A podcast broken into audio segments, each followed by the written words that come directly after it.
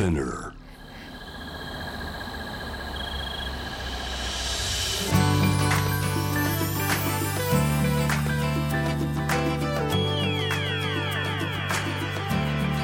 エネオス4 Hour Earth One by One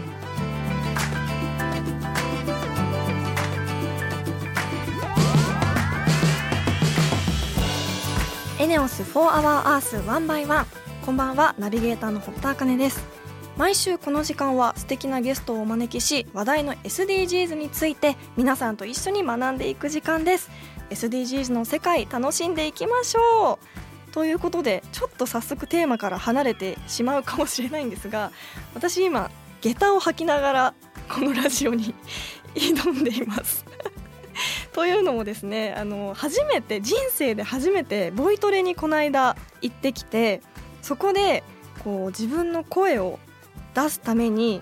自分の上半身に筒があるイメージでっていうのがいい声を出すために大事なことなんです。ってでそれがこのちょっとかかとにだけあのヒールがついてる下駄前の方にはついてないんです1個しかヒールがついてなくってその下駄を履くとこう声が出やすくなるっていうことでそれを今初めて実践してるんですがどうですか？ちょっと私的には。なんかすごい声が出しやすくってこうハキハキ喋れる感じがして楽しいですし、まあ、一応無理やり話を合わせていくとこの下駄は木でできていましてすごくエコな素材でありますし あのお家でも履けるのでこうスリッパとかの代わりにこの下駄を履いて声のトレーニングもしていきたいと思います。あの SDGs のことも勉強していきたいと思ってるんですが私のラジオのナビゲーターとしての成長もこの番組で見守っていただけたら嬉しいです。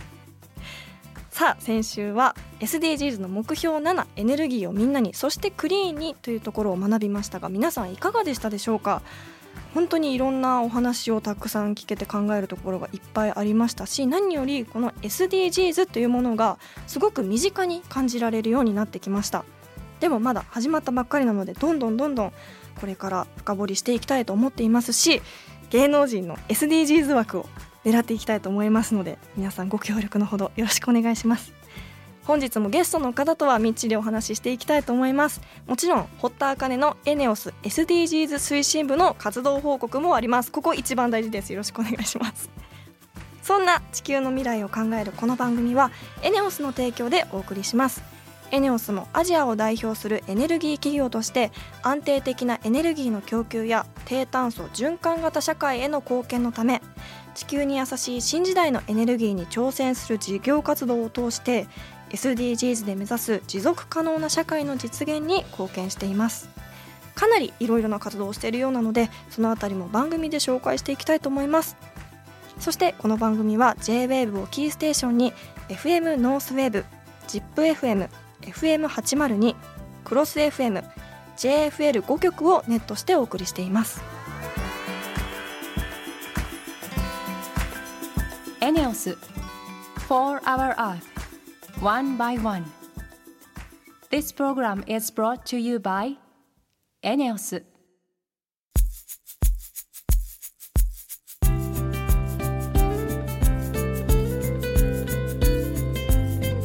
ネオス4 Hour Earth 1 by 1本日のトークテーマは SDGs の目標12作る責任使う責任です。これだけだとどんな内容の目標なのかすごく難しいと思うんですがこう聞いたところによるとすごく私たちの本当に身近なところからこう協力できるテーマだと思うのでぜひ最後まで聞いてほしいなと思っています。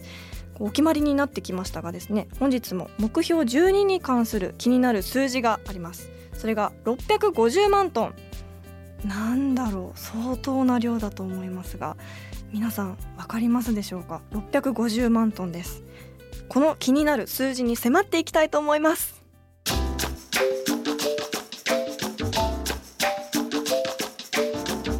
エネオス4 Hour Earth One by One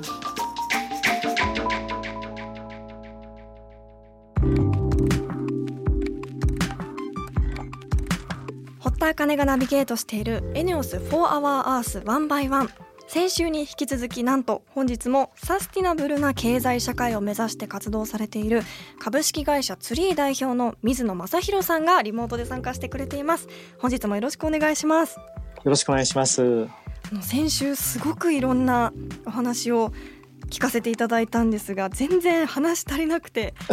本日もお越しいただきありがとうございます。はいよろしくお願いします。はいということで今日初めてこの番組を聞いたという方のために今週も簡単に水野さんのプロフィールご紹介していきたいと思います。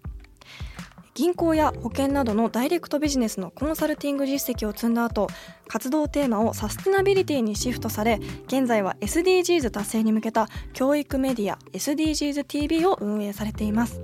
そして教育からビジネスの変革を進めるトランスフォーマーとしてご活躍されています。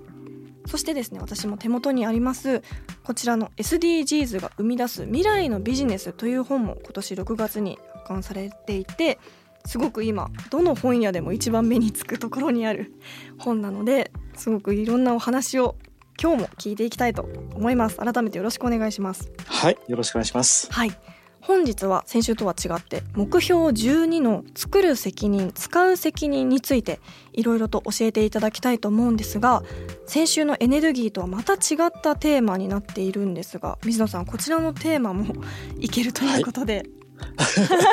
あの最初結論言ってしまいますと、はい、先週のゴール7はですね、はい、まあ、あの省エネとか自分たちが自然エネルギーの会社を選ぶとかいう話しましたけれど、うん、これはとってもリスナーの方にとって、うん、消費者と生活者として大切な目標です、はい、自ら今日からでもできるという行動に移せることがこの SDGs のゴールの12と言って過言ではないかもしれません。すごい。今背筋が伸びました。まああの私たちの生活の中においてさまざまなものを購入したり使って、はい、いわゆる大量生産大量消費大量廃棄という世界の生活で繰り返してきましたけれど、はい、まさに持続可能な消費と生産のパターンを確保するという目標なんですね。このままいくと持続可能ではないということなんです。えー、怖い。困りますそれはゴミの問題資源の問題いろいろなパソコンやですねスマホなんていうのはここにもさまざまなレアメタル鉱物資源が入っていたりとか、はい、本当にあの私たち着ている洋服を大量に買って大量に廃棄しているというようなことで、はい、本当にあのこのままいくと地球が今の現時代だと WWF にのレポートからいくと地球2個いる。2050年には96億人の人口という形で国連が統計データを予測してますが、その時には今と同じ生活をしていたら地球3個いるというぐらい大変な資源の問題になって地球は持続不可能だというふうに捉えられるかもしれません。すごい耳が痛くなるようなお話なんですが。なるほど。本当に今ってファストファッションとかも流行ってますけど、はい、ファストファッションが悪いということではなくて、はい、一つのものを大事に長く使うことが、まあ、砕けて言うと大事っていうことなんですかね。そうですね、うん、洋服も廃棄してる数って半端じゃないんですよね。あ耳が痛い。だから本当ファストファッションを否定するわけではないんですが、うん、やはりしっかりとこれからは自分のもちろん着たいものもありますけれどちゃんと良いものをしっかり買って、はい、またシェアしていくという時代かもしれません、はい、なるほど。最近でもファストファッションのお店でも、はい、あの自分が着た服で着なくなったものをどのブランドでもいいので入れてくださいボックスみたいなのってよくありますよね。そうなんです。その作ってる会社の創業者の人とも一昨日会いましたけれども、えやっぱり僕たちができることっていうのはそのできたものをもう一度それを再生していくっていう技術今変わろうとしてるんですね。あのいきなりあの結論みたいですけれど、はい、日本ってゴミ焼却量が世界一多いんですね。えーそうなんですか？そうなんです。だから全て燃やすという概念はもうこれは気候変動のことを考えてもまた本当に資源の無駄を考えてみても本当にあの今先ほど使う責任作る責任ってあるんですけど作る側もそうした廃棄されないようにしっかりと寿命の長いものを作っていくとか、売り方を変えるとか、で、使う人ももうゴミを出さないという考え方を立って、いいものを選んだり、もしくは、その、再生できる技術。これはヨーロッパではサーキュラーエコノミーとも言いますけれど、そういう流れになってきてます。胸が痛くなるような。はい、でも、堀田さん、もっと重要なのは、この SDGs ゴール12の中にあるのが、はい、実は食料廃棄なんです。おはいもっと重要っていうか全て重要ですけど、はいはい日本ってあの食料を大量に輸入していて、うんまだ自給率っていうのは穀物自給率入れて39%ぐらいしかないんですね。はいすべて世界に頼っている。うんその中でありながら世界トップクラスの食料廃棄の国でもあるんです。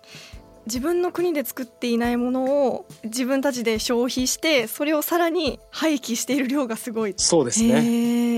どのくらいあるんですか？その食料廃棄っていうのこれはあの年によって違いますけど、大体平均650万トンって言われてます。うん？650万トン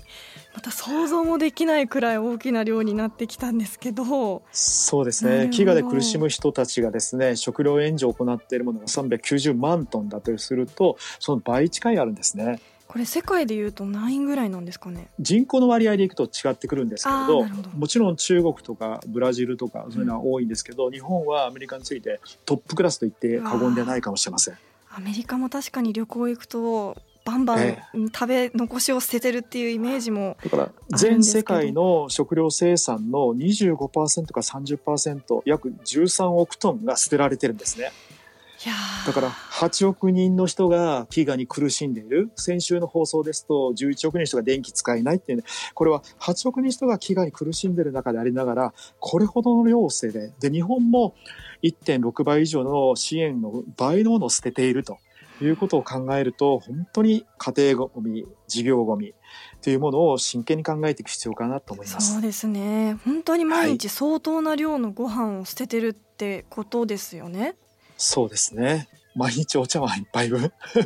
を捨てている一毎人が日毎日毎日一人が捨てているというふうにもっってるかもしれません。あもうあの日本にはもったいないって文化がありながらあ、るのにこれほど捨ててる国というのはですね、それもどんどん食料自給率って先進国の中でもかなり低い方なんですね。だから SDGs は世界の目標であると同時に日本においてももう根本的に僕がこの作る責任使う責任がいかにリヒさんの皆さんが重要で明日にも行動できるっていうのはそこにあります。うん。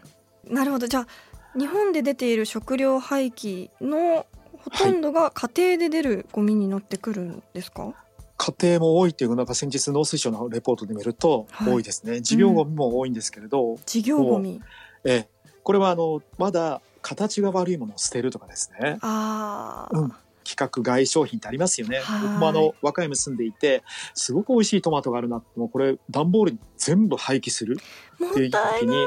そうそれはね本当にあのたくさん取れたものもありますけどやっぱりこれだけ苦しんでる飢餓やねうんまさに今コロナの時にですね日本においての貧困っていうものも相対的貧困と言われるほど、まあ、最近は、ね、子ども食堂とかたくさんできてきてますけれど、本当に食を見直すという時にも来てるかもしれません。うーんなるほど、だからゴール12というものは本当にあの様々な目標この生ゴミをやめればやっぱり気候変動にも結構温室効果ガスの中では大きいんですね家庭ゴミから出ることを温室効、あの燃やすということがどれほどの温室効果ガスにつながって気候変動に影響をもたらしていくかうんで堀田さんもご存知かもしれませんけれどあのこのゴールの14ゴールの15っていうのは海の多様性や陸の多様性っていうこのプラスチックの問題ありますよね。はいだから日本から出て、もちろん日本だけじゃない、世界中にこの、この海洋にプラスチックの問題というのは、私たちがこうしたあの食料と同時に、たくさんゴミの問題、これ全部ゴール12に含まれてるんです。なるほど。今回のこの目標12に関してはこう物を買う時、そして捨てる時にちょっとだけ立ち止まってあれ？これって本当にいるのかな？とか、捨てる時にあれ？私これいらないって思ったから次買う時は気をつけようとか、ちょっと一歩立ち止まってみることが大事なんだなと思いました。そしてね。はい、リスナーの皆さんも本当に簡単にできることなのでぜひ一緒にやっていただければなと思います、はい。はい、先週に引き続き本日のゲストはツリー代表水野正弘さんでした。ありがとうございました。ありがとうございました。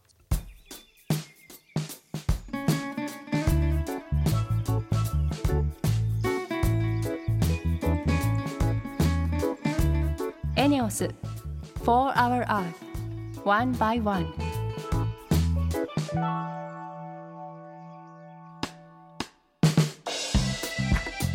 この時間は堀田茜がナビゲートするエネオス4 Hour Earth One by One それでは今週の堀田茜のエネオス SDGs 推進部。本日は先週に引き続き部員の方エネオスの塩田さんが来てくださっています。それでは活動報告よろしくお願いします。はいどうぞよろしくお願いいたします。あの先週よりはあの第一号というちょっことでね。とリラックスできてると思いますあよかったです。いやもう先週のお話がすごいわかりやすくって水素エネルギーについてちょっと理解が深まったなと思うんですが本日はもうちょっと一歩踏み込んで聞いていきたいなと思います環境に優しい水素エネルギーっていうのは先週も聞いたんですが実際にどんなことをされてるんですか？あの日本ではですね今から6年前の2014年に、まあ、世界で初めて水素で動く乗用車タイプの燃料電池自動車が発売されました。6年前。はい、はい。もう結構経ってるんですけれども、うん。で私どもエネオスはこの発売にえーのタイミングに合わせまして、まあ、最初の水素ステーションを開所いたしました。でそれ以降、まあ、全国に水素ステーションをどんどん広げていっているという状況にあります。えー何箇所ぐらいあるんですか？えー、と現在ですねあの日本全体で見るとこれあの世界で最も多い134箇所の水素ステーションがございます。そ。んなに多いね。はいそうなんです。でそのあの約3分の1にあたるですね44箇所がうん。私どもが運営するもので、うん。シェアはまあトップであります。はい。で当社のステーションにはですねガソリンスタンドと同じエネオスマークとともに水素を表す H2 と書かれたサインポールを掲げておりますので、うん。まあ、リスナーの皆さんももしあの街中で見かけたら、はい。ああれがエネオスの水素ステーションだというふうにお気づきいただけたらというふうに思います。はい。水素満タンでって言える日が来るといいなと思いえますけあのど。先日も申し上げましたけども、うん。もう来ておりますのでおぜひ、えースタンドでお越しいただければと思います。燃料電池自動車買ってみたいですね。ええ実際にあのその活用状況どうなんでしょ今あの水素エネルギーの活用が最も進んでいる分野っていうのは申し上げた通り乗用車ですとか、うんあとはバスですね、まあ、こういったあのモビリティの分野なんです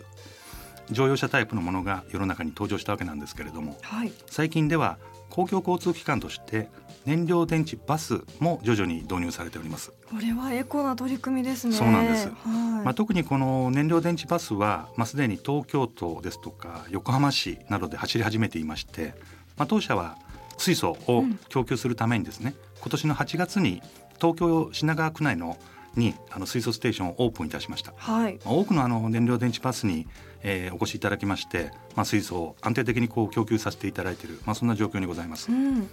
で都内で今あの主にですね燃料電池バスが運行されている場所といたしましては、まあ、東京駅を起点といたしまして、まあ、そこからお台場に行くエリアですとかあとは轟に行くエリアとか、うん。まあ、そういった、えー目立つところで走っていますし、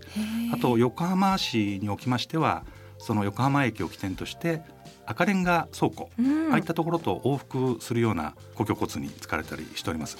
まあ、新たな交通手段としてますますこう注目されるということを期待しております。うん、燃料電池バスがあるっていうことはじゃあいつか電車だったり船とか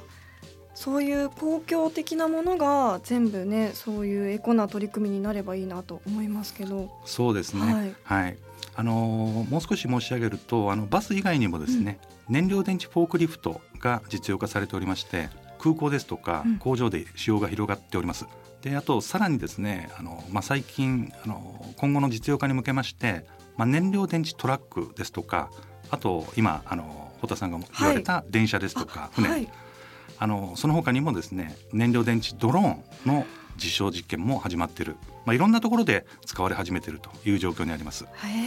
はい、このバスですとかフォークリフトからのまあ排出ガスですね。あのガスが排出されるんですけどもこれはあの前回申し上げた通り CO2 は一切排出しませんし、はい。あとはあの窒素酸化物とかいうあの大気汚染物質ですね。こういったものも一切発生いたしません。うんであのそういったのとこう同じ意味では、まあ、電気自動車の活用っていうのもあの広がっておりますし、うんうん。それも考えられるんですけれども実はあの電気自動車についてはあの充電時間が非常に長いですとか、はい。あとはあのバスの場合ですねバッテリーの設置用に大きなスペースが必要になりますので、うんうん。乗車するためのこう空間自体がこう狭くなってしまうという問題がございます。うんなるほど、はい、その点あの燃料電池自動車の場合はですねあの水素の充填時間というのは非常に短い、まあ、この点が利点としてあります。例えばあの電気自動車ではですね急速にまあ充電したとしても30分程度やっぱりかかるんです。でこれに対してまあ燃料電池自動車っていうのはガソリン車の給油と同じようにですね3分程度であの満タンになります。すごい、はい、バスの場合もバッテリー充填よりも非常にこう短時間で満タンになるということから、まあ、その点は大きなメリットかと思います。匂いとかってあるんですか？それはございません。あの水素自体は無色で無臭の気体なんですね、はい、ですから匂いはついてません。うん。あの、えー、燃料電池バスですとあの水素タンクの設置スペースがですねバッテリーほど大きくなくて済みまして、うんうん、で乗車空間を十分にこう確保できる、まあ、そんな点があのバスなどに使う利点としてあります。もう利点だらけじゃないですか。え、あの何も大げさに言ってるわけじゃなくて、はい、これはあの事実でございます。えー、機会があったらぜひ乗ってみたいなと思いました。はい、ぜひお願いいたします。はい。あの今後はどんな活動をしていきたいと思われてますか？はい。うん、今の世界的にエネルギー政策の流れっていうのはあのパリ協定の発行を機にしてですね脱炭素化ですとかそれに向けたあの低炭素化という動きがあります。はい、であのクリーンなエネルギーである水素っていうのはそこの、えー、目標達成のために、まあ、大きなその貢献ができる可能性がある、まあ、そんな有望なエネルギーであるというふうに考えております。現在の日本では水素社会の実現のためにですね国と我々のような民間企業が連携した取り組みが進められておりますし、うん、アメリカですとか中国ドイツといった各国でもまあ利用が盛んに進んでおります。でまさにあの水素の活用っていうのは再生可能エネルギーよりはちょっと遅れてるんですけれども、はい、世界的にブームになりつつあるというふうに考えております、うん、で私どもエネオスはこれまでもエネルギーの安定供給に挑み続けてまいりました、うん、そうしたエネルギー企業として将来も引き続き安心して暮らしていけるような社会を水素によってもまあ支える、まあ、これによってエネルギーをみんなにそしてクリーンにという SDGs の目標7番ですか。これにぜひとも貢献していきたいというふうに思っております。はい、はい。あの本当に先週に続き水素エネルギーのことすごく身近に感じられましたし本当に利点だらけでやらなきゃ損なのではと思うぐらいのね素敵なエコな活動なんだなと思いました。塩田さん活動報告ありがとうございました。どうもありがとうございました。エネオス For Our Earth One by One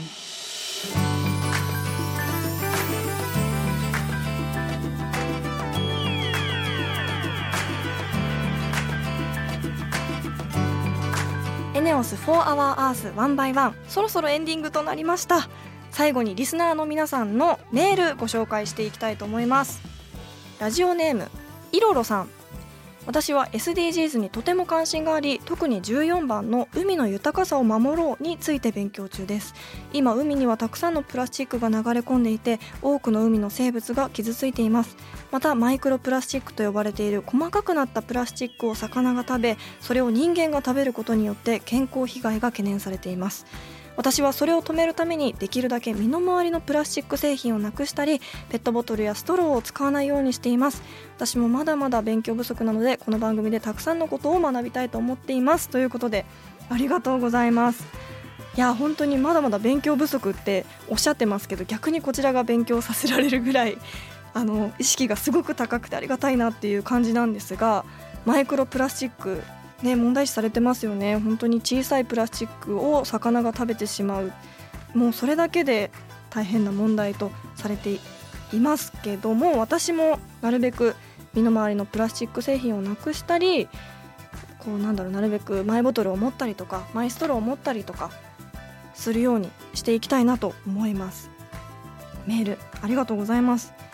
リスナーの皆さんテーマについて聞きたいことなどあればもちろん堀田茜のエネオス SDGs 推進部の部員になりたい方のメールや部員の方々の活動報告メールたくさんお待ちしています。来週のテーマは目標10人や国の不平等をなくそう。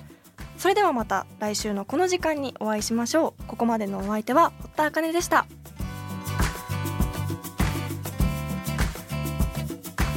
エネオス4 Hour Earth one by one. This program was brought to you by ENEOS